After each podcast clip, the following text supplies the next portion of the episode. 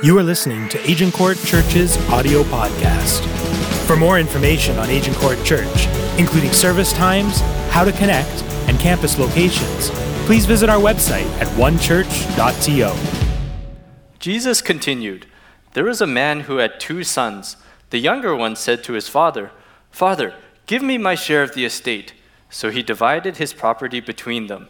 Not long after that, the younger son got together all he had, set off for a distant country, and there squandered his wealth in wild living.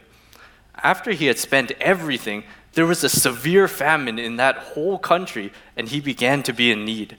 So he went and hired himself out to a citizen of that country, who sent him to his fields to feed pigs.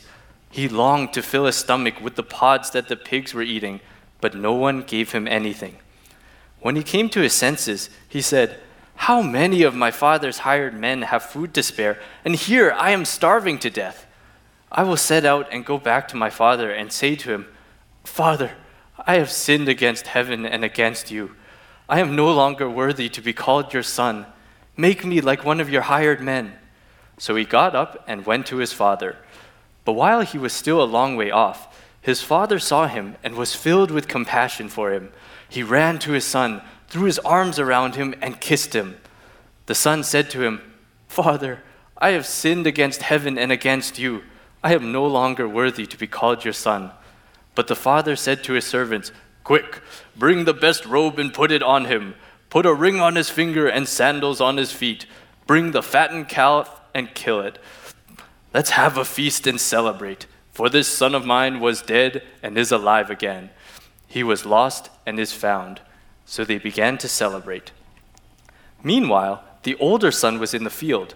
When he came near the house, he heard music and dancing. So he called one of the servants and asked him what was going on.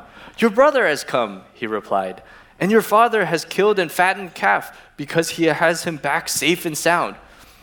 The older brother became angry and refused to go in. So his father went out and pleaded with him. But he answered his father, Look, all these years I've been slaving for you and never disobeyed your orders. Yet you never gave me even a young goat so I could celebrate with my friends. But when this son of yours, who has squandered your property with prostitutes, come home, you killed a fattened calf for him. My son, the father said, You are always with me, and everything I have is yours.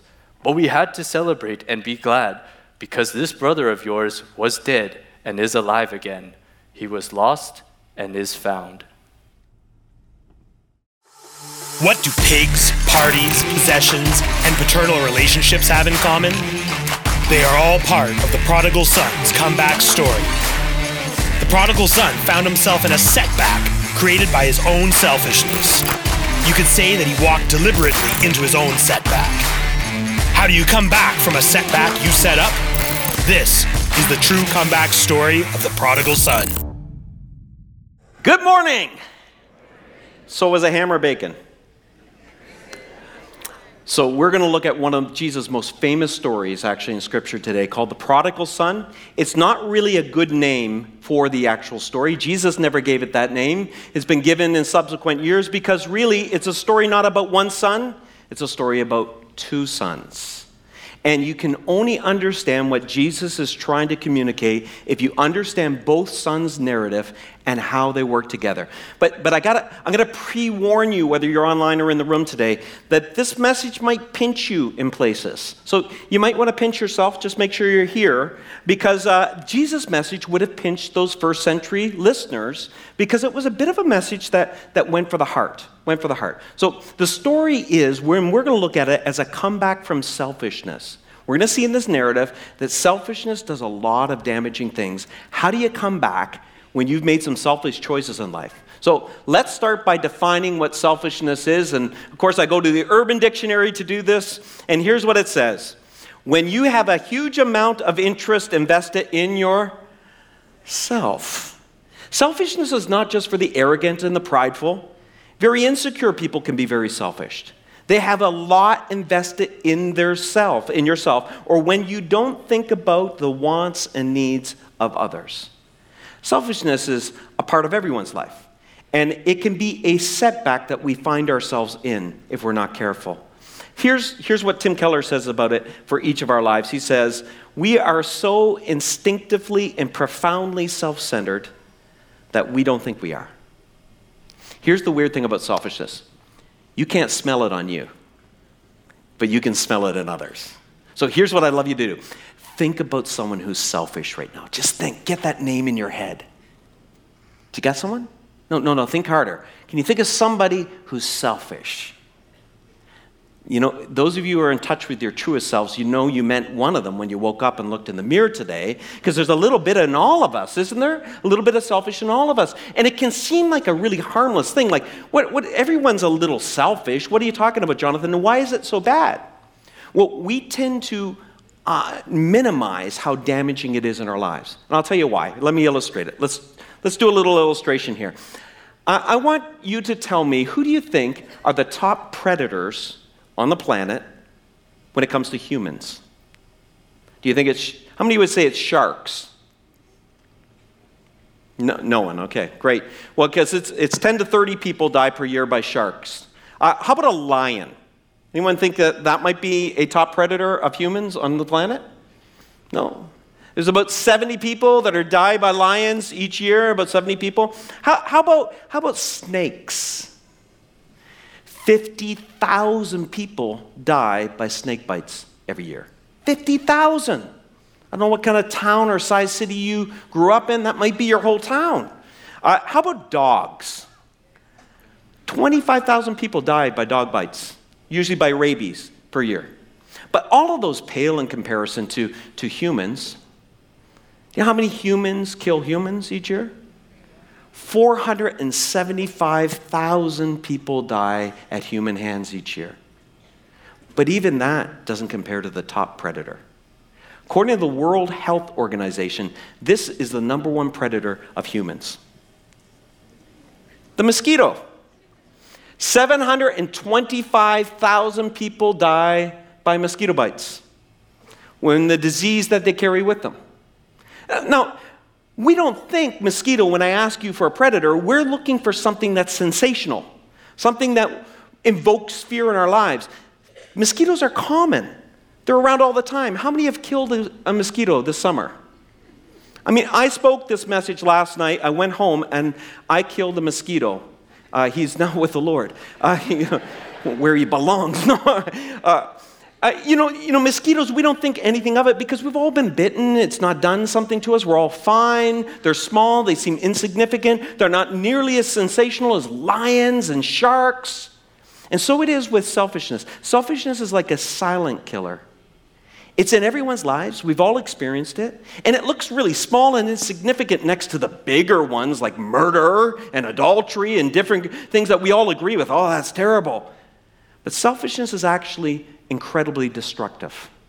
Selfishness destroys so many relationships. Selfishness breaks our relationship with God, it severs it. Selfishness destroys lives. And Jesus illustrates it well here. And he starts with the younger son. Here's, here's how really the selfishness begins to unpack for the younger son. The younger son says, I want. What does he want? I want my share. Doesn't that sound like a three year old? Have you ever said something like that? No, not you. I want my share of your estate before you die. I want what's coming to me before it should be coming to me. I want my share.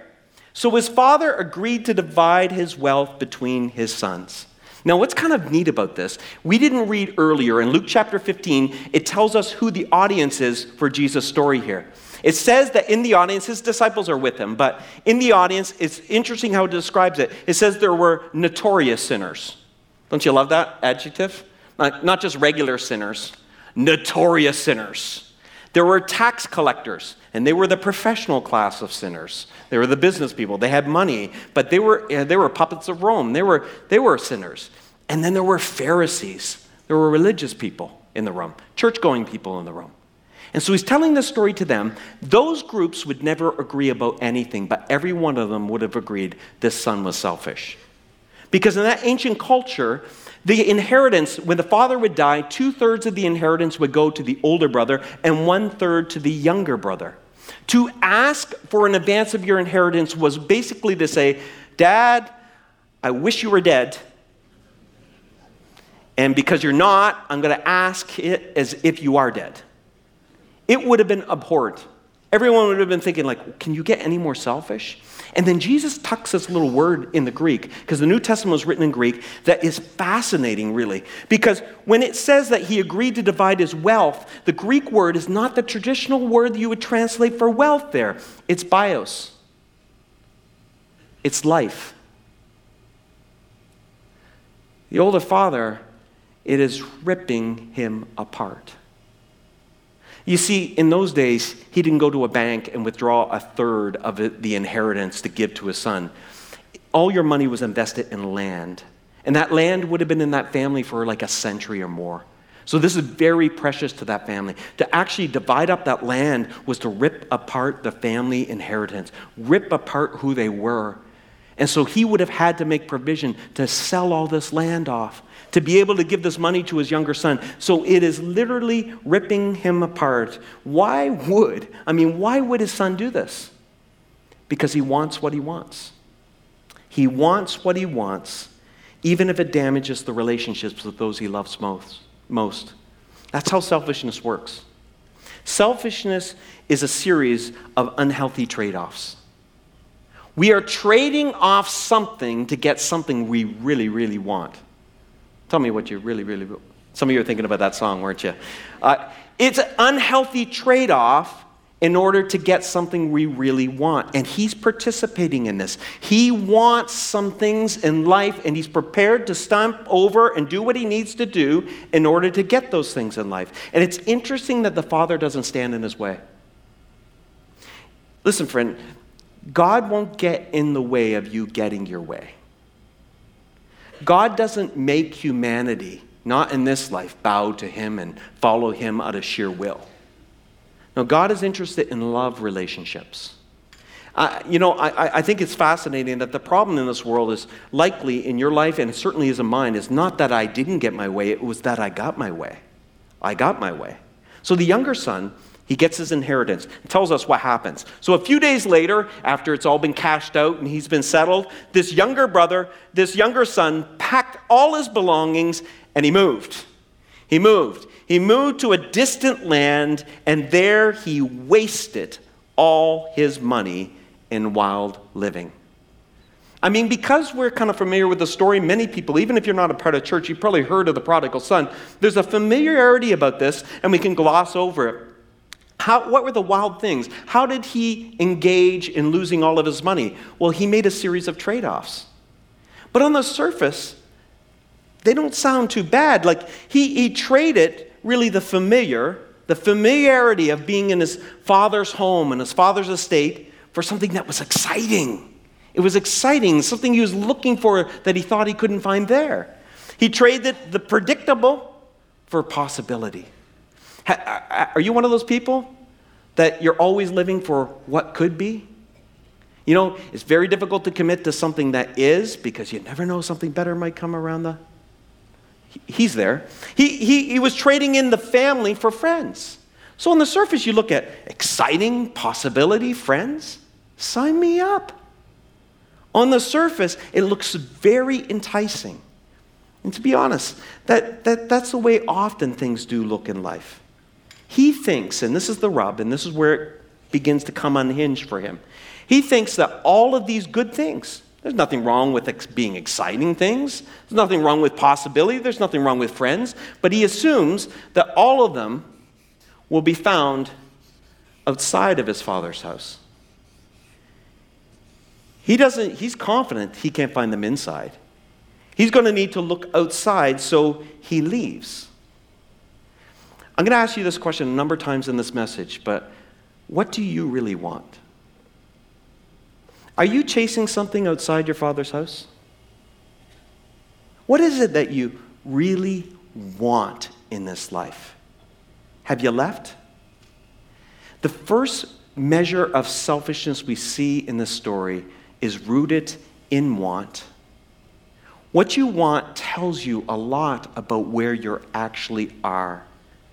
He wanted, and you can see in the text, it's at the back end of the chapter, he wanted adventure, he wanted excitement, he wanted friends, he wanted women. And here's the interesting thing he got all of that. He got all of the things he wanted.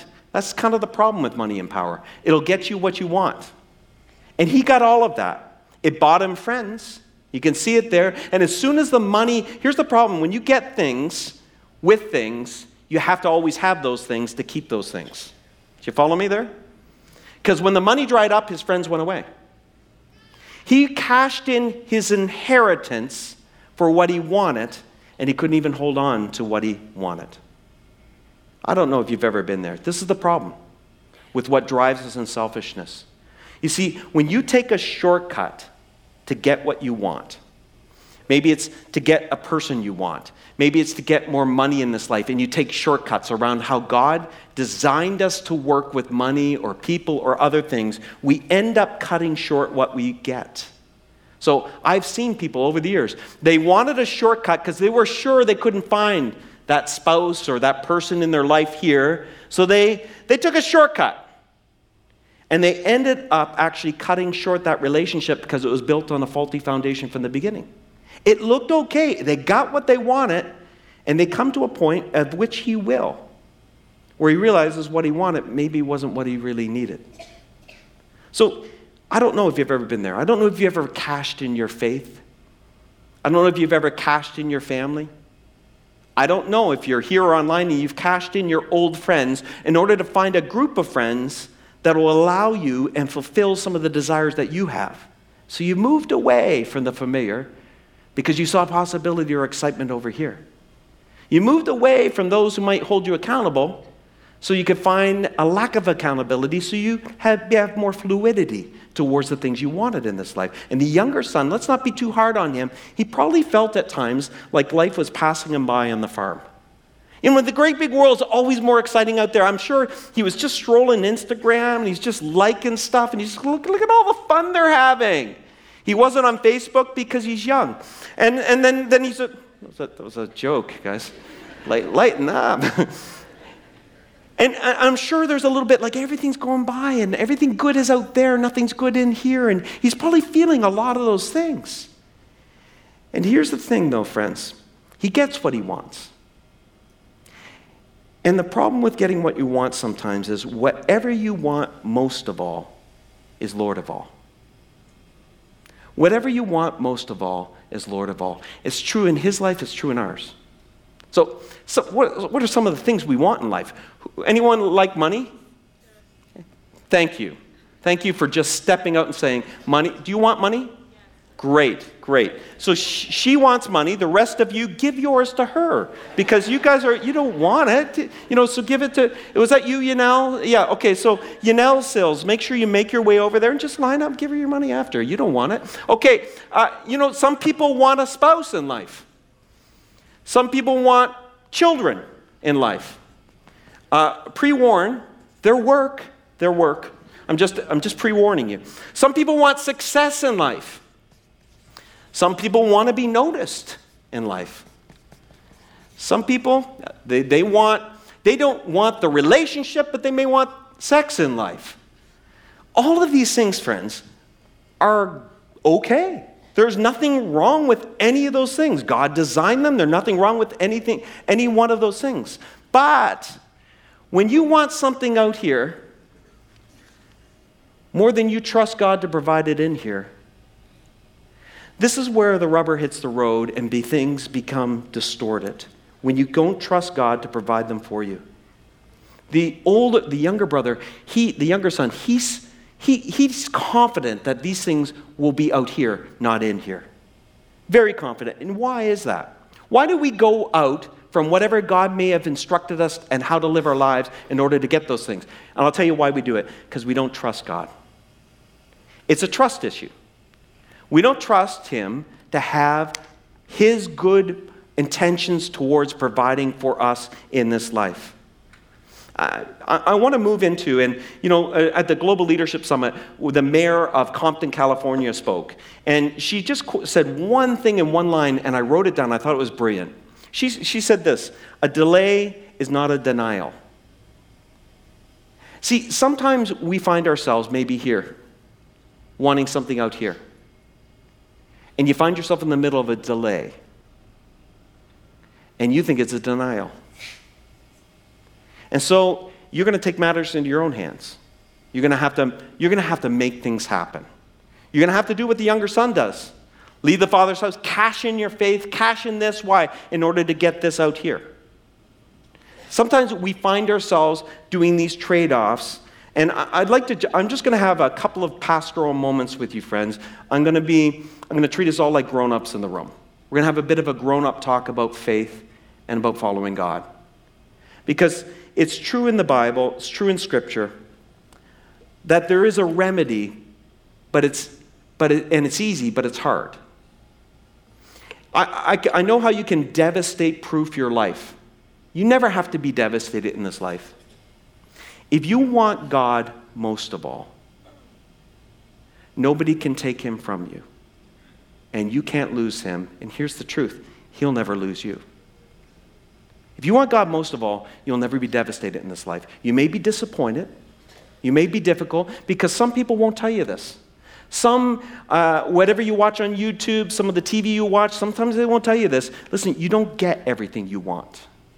This is a broken and very flawed world. I know people who pray that their loved ones don't die, and yet some of them do. Actually, all of us do until Jesus returns. I know that some people who wanted a spouse remain single their whole life. I know that some people who started new businesses, those businesses closed. And if everything you want, and if they the things you want most in this life, you'll be devastated. You'll be devastated when you don't see the fruition of them. But if you want God most in life, you'll be disappointed. But you'll move on and you'll find a place to thrive. I know this is, this is not entertaining teaching.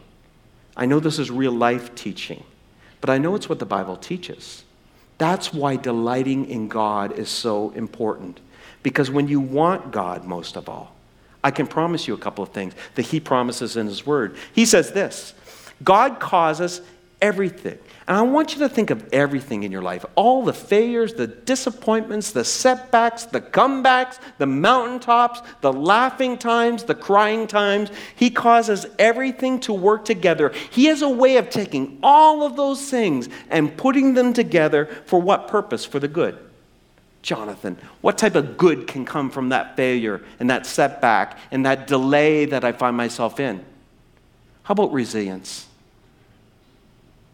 How about strength? How about a stronger faith? You know, uh, if you do any sort of exercise or weight training, they call it resistance training. It's, there's a resistance part to growing your muscles, to becoming stronger. Temptation is to be resisted, and temptation is not fun. And who wants to be in the middle of that? But you know what you're doing? You're growing stronger in the middle of that. Difficult times are tough. My dad would remind me over and over. I never liked hearing it. Every time I went through a rough time, he'd say, Hey, God's giving you an opportunity to grow. he was like Job's friends in those moments, though it wasn't fun to hear. But he was right.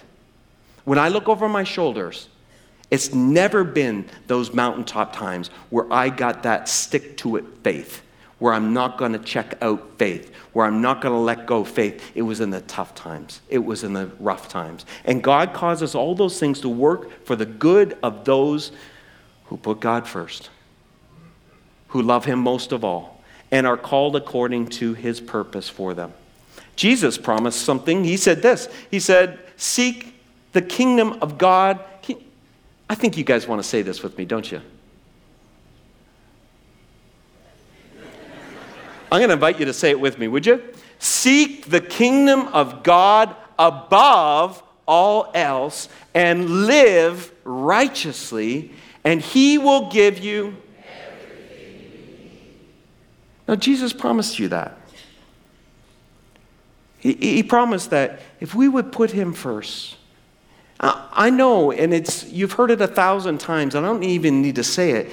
Obviously, he doesn't say everything you want, because I know, as you know, that many of the things we want are not the right things for us. You know as well as I do. You have prayed for things, asked for things, and as you look over your shoulder, you're like, thank God he didn't answer that prayer. Because you weren't praying and asking for even the right things in that moment. You see, when we live uh, selfishly, we are setting ourselves up for a setback. It's inevitable. Inevitable. There's always collateral damage. You're doing trade offs. If you want success at work sometimes, you know what you're tempted to do? Some, and not over success at home, something's going to die on the altar of success. Many people will trade in their families for success at work because that's what they really wanted more than they wanted success at home. Be careful what you want. The collateral damage is deep. So I ask you again what do you really want? What is it you really want? Is there a selfish root in it? The comeback, the story for this young man, the actual comeback for the young, young son actually starts with his life unraveling. And he actually finds himself in the mud tending these little guys. This is, uh, oh, there we go. Okay, get in there, man. Isn't he cute? Uh, Shelly, my wife's here. You know, you, they had pets like this, Shell. These are, these are great. And nasty Dave talking about ham and bacon. I'm so sorry. I'll protect you, protect you. But, but it actually says that he comes to a place I call a pig moment. And everyone who's going to make a comeback from selfishness needs a pig moment. Here's what it says Jesus is teaching. He said, He persuaded the local farmer to hire him. And the man sent him into his fields to feed the pigs. Now, for a Jewish boy, it doesn't get any worse than this. To be in the fields feeding pigs, Pigs were unclean animals in the Torah. They were not to be touched. They couldn't be raised or grazed in, in Jewish areas, only in Gentile areas. In fact, they have a phrase in Hebrew, they never even called pigs by their name. What they called them was Davar Acher, which means another thing. Just there's another thing. Because they were so despised in the culture. Here's what it goes on to say The young man became so hungry that even the pods, that little, uh, one of the kids named this pig today water bottle. It's your kid. Uh, the young man became so hungry that even the pods he was feeding the pigs looked good to him. But no one gave him anything. When he finally came to his senses, a pig moment is a come to your sense moment. It's rock bottom. It, it, it's the moment where you see with clarity where you really are. And this young man who's living this selfish life, he realizes finally, whoa, you see with clarity that what you wanted isn't what you really want. You all of a sudden, in that moment, you realize you paid too high of a price for what you got. It's in that moment that you realize in the hard times and the setbacks. Here's the good news, though. Listen up, friends. You don't have to end up in the mud to have a turnaround. You know, the beautiful thing about pigs is they smell. Have you ever been on a pig farm? I've been on a pig farm. Oh, you're looking up at me. Oh, there you go. This is the third service. He's, he's, he's my pal now. You know, when you, you can smell a pig farm kilometers away, and if you begin to learn to smell selfishness, you can avoid a lot of pigsties. Here's the thing, though. As I said earlier, you can't smell it on yourself often. This is why sometimes you need to listen to the people God's put in your life to help you smell your own selfishness. You know, I don't know any better than my family. They can call me on it. I don't like it, I want to resist it, but listen to it. Recognize it as an early warning. Be careful of your selfishness, be careful of what you want in this life. This is what I love about Scripture. The Bible constantly points out moments, things that are dangerous to me that could distort or destroy or move me further away from God. And then if you're a follower of Jesus, you know what you have? You have the Holy Spirit inside of you. And the Holy Spirit convicts us when we begin to tread into selfish waters that could damage us. So this young man comes to his senses. You done? Yeah. yeah, okay. Okay. This man, thank you very much. Uh, we, we have two of them. They're going to be in the lobby after. Grab your kids and the, let them go see the pigs. It's awesome. So this man, this young man comes to his senses. He's in the mud and he comes to his senses like, what am I doing here? Even the pig food is beginning to look good. And so he thinks, I'm going to go back home. And he concocts a restitution. He's going to make restitutions with his father. And he has a plan. He's going to go and trade with his father, train with a tradesman, and then pay back his father. He's not going to be a slave. He's going to try to make wages so he can pay back his father. He gets this plan. He's walking towards his father. And Jesus turns the story on its head head. If it was shocking to the notorious sinners, the tax collectors and Pharisees, how selfish this boy was, the father's response is as shocking to them. Because the father's looking for his son and sees his son coming. And it says that he gets up and he runs to his son. This is shocking. A patriarch, how the ancient Hebrew culture worked, a patriarch never ran. You did not run. Women and children ran. The patriarch never ran, he walked in his robes. It was dignified, it was his position. And yet, he pulls up his robes, revealing his skinny legs, and he runs towards his son. You know why Jesus did put this in in the story? It's fascinating. That is maternal, not paternal. Some of us, if you're a younger son or a younger daughter here, or you're online, some of us don't want to come back home because we don't want the lecture. We're afraid when we come back home, there will be like, yeah, I knew you'd be back. I knew you'd be back. But he says, I'm not coming to you that way. I come to you like a mother runs after their kid. You know, a mom doesn't care how bad that kid's been. If that kid's been away, that mom is going to get her hands on him. I have a son, I haven't seen him in uh, almost a year now. He's been studying overseas. Uh, but I'll FaceTime him. But uh, just this last week, Shelly and I were talking to him online, and, and you know, you press that end button, and some of you are parents will know what I mean. I mean, we talk to him off and on here and there. But it was one of those days where, like, uh, you, you're left with that little bit of ache. You're just like, you you miss him. And so we didn't talk. We were just kind of quiet. And then Shelly comes out from the kitchen. She goes and she says these words, and I found them fascinating. She said, I miss the way he smells. I miss the way he feels, his skin feels. And I'm my dad, and so I'm thinking, like, is that a thing? Like, really? Is that really something? But, but moms know their kids. Moms really know their children. If you're maybe out here and you're a younger brother or a younger son. He misses your smell. He misses your touch. He loves your voice. He loves you. Come home. Come home is the point of the story. Come home.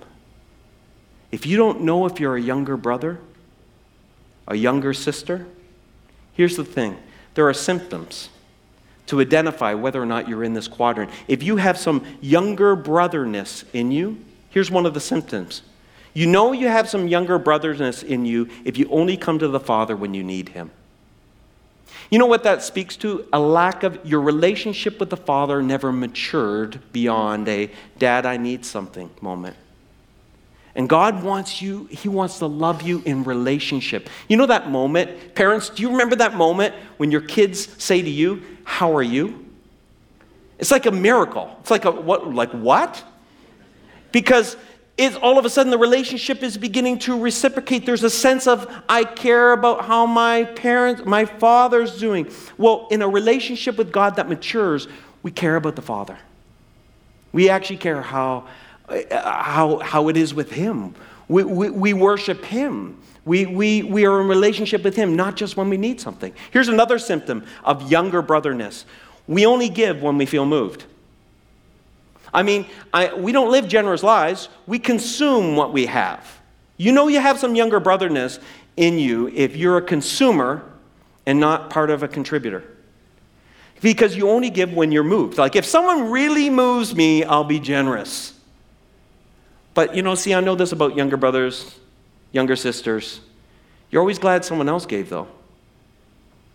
That's another point. Third one, you have a yo yo spirituality.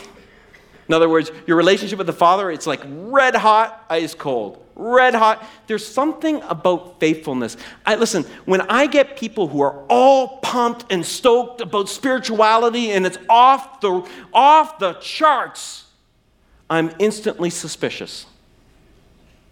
And when I get someone who's so cold and indifferent, I'm instantly suspicious. Because faithfulness has this beautiful blend of consistency, this beautiful devotion. It doesn't get too high, it doesn't get too low. It doesn't mean we don't have highs and lows, friends. We're human. But if you have a yo yo spirituality and you've never grown that faithfulness cord in you, maybe you got a little younger brotherness in you. Here's the last one we rely on the older brother's faithfulness. See, I, I know this is true. If you got younger brotherness in you, you don't think about it. But man, when you need God, you're, you're glad the doors are unlocked here. You're glad someone else is given. You're glad when you come here that someone else has been praying and in relationship with God, so there's someone to pray with you. You're really glad that that's there for you, but you never think that maybe you should be part of that. Maybe we should be the ones in those moments. You're glad someone's serving, but maybe you've never ventured there. Maybe you have a little bit of younger brotherness in you. And th- listen, friends, here's the beautiful thing about it the Father doesn't say, listen, shame on you, lecture you. He says, come to me, be transformed by me. I love how he does that. Now, that's not the only selfishness, though, we see in the story. There's an older brother. There's an older brother. And the older brother, he's different than the younger brother. He stays and obeys. He stays in the house and he obeys. He just stays there. He doesn't go anywhere. And when the younger son comes back, he, uh, God, the father throws him this party. And of course, the older brother is upset. And it actually says this the older brother was angry. Note that emotion because that is the emotion of older brotherness anger. Anger. And the older brother's angry and wouldn't go in to the party. His father came out and begged him. He made his father run to him just like he ran to the younger brother. He's not that different. It looks very different. He's not that different. No, Father, you're going to come to me. You're coming to me on my terms. He's angry. Here's, he goes on to say, All these years, I love his language here. All these years, I've slaved and never once refused to do a single thing that you told me. Who's keeping score? Ever been in a relationship with someone who keeps score? Doesn't work well in marriage. Doesn't work well in a relationship, but he's keeping score in this moment. I love his language because it's, it's emphatic. And he says this In all that time, you, you never gave. you never gave me. How generous had the father been to him? How generous is the father to him? But that's not how he sees it in this moment because he's angry. You never gave me even one young goat for a feast with my friends. You see, the younger son's selfishness was rooted in want, the older son's selfishness is rooted in fear. He's afraid. He never left home. And we might think this is a righteous thing, but maybe he was just afraid. He never left home. And then the younger son comes back and he might cut in and get some of that money. And now he's afraid he's going to be the loser in this exchange. He can't delight over his younger brother coming back because you know what? Things were going just okay without him. And he gets angry at his father for giving away something that the father owned. This is when you discover that he's just like the younger brother. He didn't stay home because he loved the father. He stayed home because he loved the potential what the Father could provide for him. And so, he's just like him. One left and disobeyed him, one stayed and obeyed him, but they both tried to control him. You know, it's interesting. Neither of them trusted the Father in the story. Neither of them trust him. Neither of them trust the Father's love. A famous author, Flannery O'Connor, she said this about one of her characters that was fashioned like the older brother. She said this the way to avoid Jesus was to avoid sin. And what she meant by this is there is a type of person there is a type of mindset that we all can become trapped in. That if we live a good life, a religious life, a morally virtuous life, then, then we've paid our dues. And if we paid our dues, God owes us. He has to bless us, He has to answer our prayers. This is a way of controlling God. It gets ramped up in the word faith movement and everything else. It's all ways to try to control God.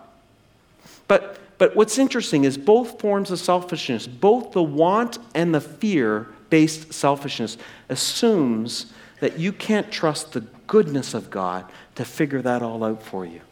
What you need when you need it. It assumes that God isn't that good. The older son represents the Pharisees in the story. And I, you got to know, it was uncomfortable for the Pharisees in that moment. Because this is not at all how the story was going in their culture, and this is not the way it should be. They had been in the Father's house, yet they missed the Father's heart. If uh, you're serving communion, I'd invite our servers to dismiss themselves and get ready to serve communion to us in just a moment. So, can I get a little pastoral with you? 25 plus years of pastoring, I've had plenty of people willing to admit that they're the younger brother. Plenty of people that would admit that, you know, I, I, I knew God and I went out and, I, and my life became this and that, and, and I came home and He welcomed me home. I've had plenty of people, no problem. I can count on one hand the amount of people who have ever said that I was the older brother. I can count on one hand. It's really hard to humble yourself, to see yourself as maybe having slipped into the older brother's role. So, just like with the younger brother, there are symptoms. And maybe this will be helpful for some of us. Symptoms for what older brotherness looks like. Older brotherness, you know you're struggling with it when you see specks, not planks. When you are able to see the flaws in others so easily, but it's been a long time since you've seen a plank in your own eye. Because often you begin to see the planks as just your behaviors. Listen, I'm not out there messing around on someone, I'm not out there murdering anyone. And you see those as the plank issues, but your attitude, whoa, don't cross you.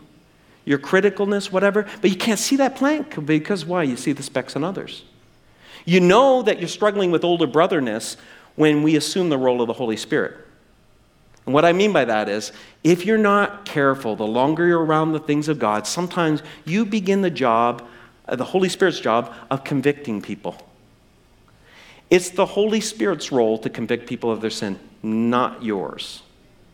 But when you are able to open your Bible and show them a verse and tell them they're wrong, and, and of course, you know, nobody, everyone loves that. Don't, doesn't people love it when you come to them and say, You're so wrong? It's the Holy Spirit that draws people to conviction. It's not our job. But you know you're struggling with older brotherness if you begin to play that role of the Holy Spirit. I, I want, I, let me help you. He's better at it than you. He's better at it than you. Here's the third one. When we hold on to decision making and power, sometimes in organizations, churches, other things, they, don't make room for the younger brother to begin to be a part of the leadership or whatever it is in the church. Why? Because they've not paid their dues. They've not, they've not come the same pathway as you. And it's that polluted thinking that keeps us living constricted lives and not welcoming the younger brother. And then the last one when we increasingly hang outside of the party. This is tough. This is tough. So just put yourself in the older brother's sandals just for a minute. He's, everything's going great. The younger brother, he's off the scene. He, for all we know, he's dead. He gets what he deserves. And you know what? Everything is coming to me. I'm going to get everything in the end. And so everything's going well. The farm is running as it always has. The home is run as it always has. Everything's good. And then what happens? The young guy comes home. Everything gets changed. Now there's a big party going on. What does this mean? Will I lose some of my inheritance? So the father says, Don't worry about it. Don't be afraid. I'm, everything I have is yours, but this will change the structure. Everything's changing around here. And so the party goes on, and he's outside the tent with his arms crossed. He's not going in. Why? He's punishing the younger brother. I'm not going to go in there. I'm going to be punishing the younger brother. Who's getting punished? Who's not in the party. He thinks he's punishing them, and he's the one on the outside. Oh, it happens so easily, friends. It happens in church communities so easily. You begin to reach new people, and things change, and you cross your arms. You just think, well, I'm not getting involved. I'm done serving. Or, or I, have had this over the years. Uh, I, I'm not giving. As if it hurt anyone in the party. It's killing them. And they check out, and the attitude, and you know what? They, they're good people sometimes. They get caught up in a moment, it gets traction in their heart, and before they know it, they're cold in their heart. And I don't know if there's anything uglier. Here's the truth, though there is nothing more beautiful than having older brothers and younger brothers and older sisters and younger sisters in the same house. Thank God for the faithfulness of the older brothers. And the younger brothers, you older brothers, you need them. They're messy and they keep you on your toes and they remind you of why we do what we do and what really matters in life. And it's not how we do things, it's the message and it's the mission. Why we do what we do? Because Jesus said it mattered. So we do that in unison together. So here's the good news just before we have communion. If you're maybe struggling with older brotherness, I have good news. God loves you. He loves you. He loves your voice. He loves the way you feel. He loves the way you smell. And you know, just like the older father reassures the older brother, he knows your faithfulness. He counts it as a credit to you. It's not lost to him at all. All those years of faithfulness, he has kept good records. And so the older, as, as the father would say to the older brother, don't worry. All I have is yours. Don't worry. All I have is yours. If you're a younger brother, younger sister here, come to him. Come home. He loves you. No matter what you've done, His grace is more than sufficient to not only cover it, but to restore. Let's pray. Father, I am so thankful for this pastoral story that is hard but beautiful. And God, I, I pray right now, and as we go to communion, friends, maybe it would be good if you went with a sense of confidence. So, if maybe you're here or online, and maybe you're the younger brother, you're the younger son, the younger daughter right now, and there are things you want more than God, and it's caused even maybe some, you're at a point maybe even where it's caused a lot of damage in your life. And maybe there's a hesitation to come back. Maybe you have a parent that's way too eager for you to be back, and and it, and it just pushes you off or it makes you feel like i'm not going to give in. I don't, I don't want someone saying i was wrong or i told you so. Let me encourage you humble yourself. Every one of us in this room have been wrong. We know what it feels like to be wrong. And if this is you you, you can join me in this prayer. Jesus i come to you in this moment if you want me, God, I want you. I need to ask for you to forgive me, God. When I've elevated things, even good things, above you. God, I pray that you would be the center of my life, that you would fill me with your spirit, and God, that you would provide some older brothers and sisters in my life that'll help me live a more consistent walk where I can grow in my faith and abound in love. God, I want to have tough skin and a tender heart, and I want to want what you want. God, I bow my knee to you today. And if you're maybe struggling with older brotherness or older sisterness here today, it's the same pathway as it is for the younger brother or sister. God, we humbly come to you. And God, we say, we don't want to be that person on the outside of the party with the arms crossed. We want to get in there. We want to dance with, with, with the younger brothers and sisters. We want to be a part of what you're doing, not just today, but into the future. So, God, in this moment, we just, we just uncross our arms. We wander into that tent and we say, Jesus, would you forgive us? God, thank you, Lord, that you know my faithfulness. And God, I know that my righteousness is but filthy rags. It is only your righteousness that covers me. So, God, it's not my record, it's your record. And God, I just, I just let go of anger. I let go of, of that and I just I embrace what you are doing in the hearts of others. And would you do it in me too? Thank you for loving me. In Jesus' name, amen. Make sure you don't miss a message by subscribing to this podcast. All creative content and production for this podcast is provided by the One Church creative team.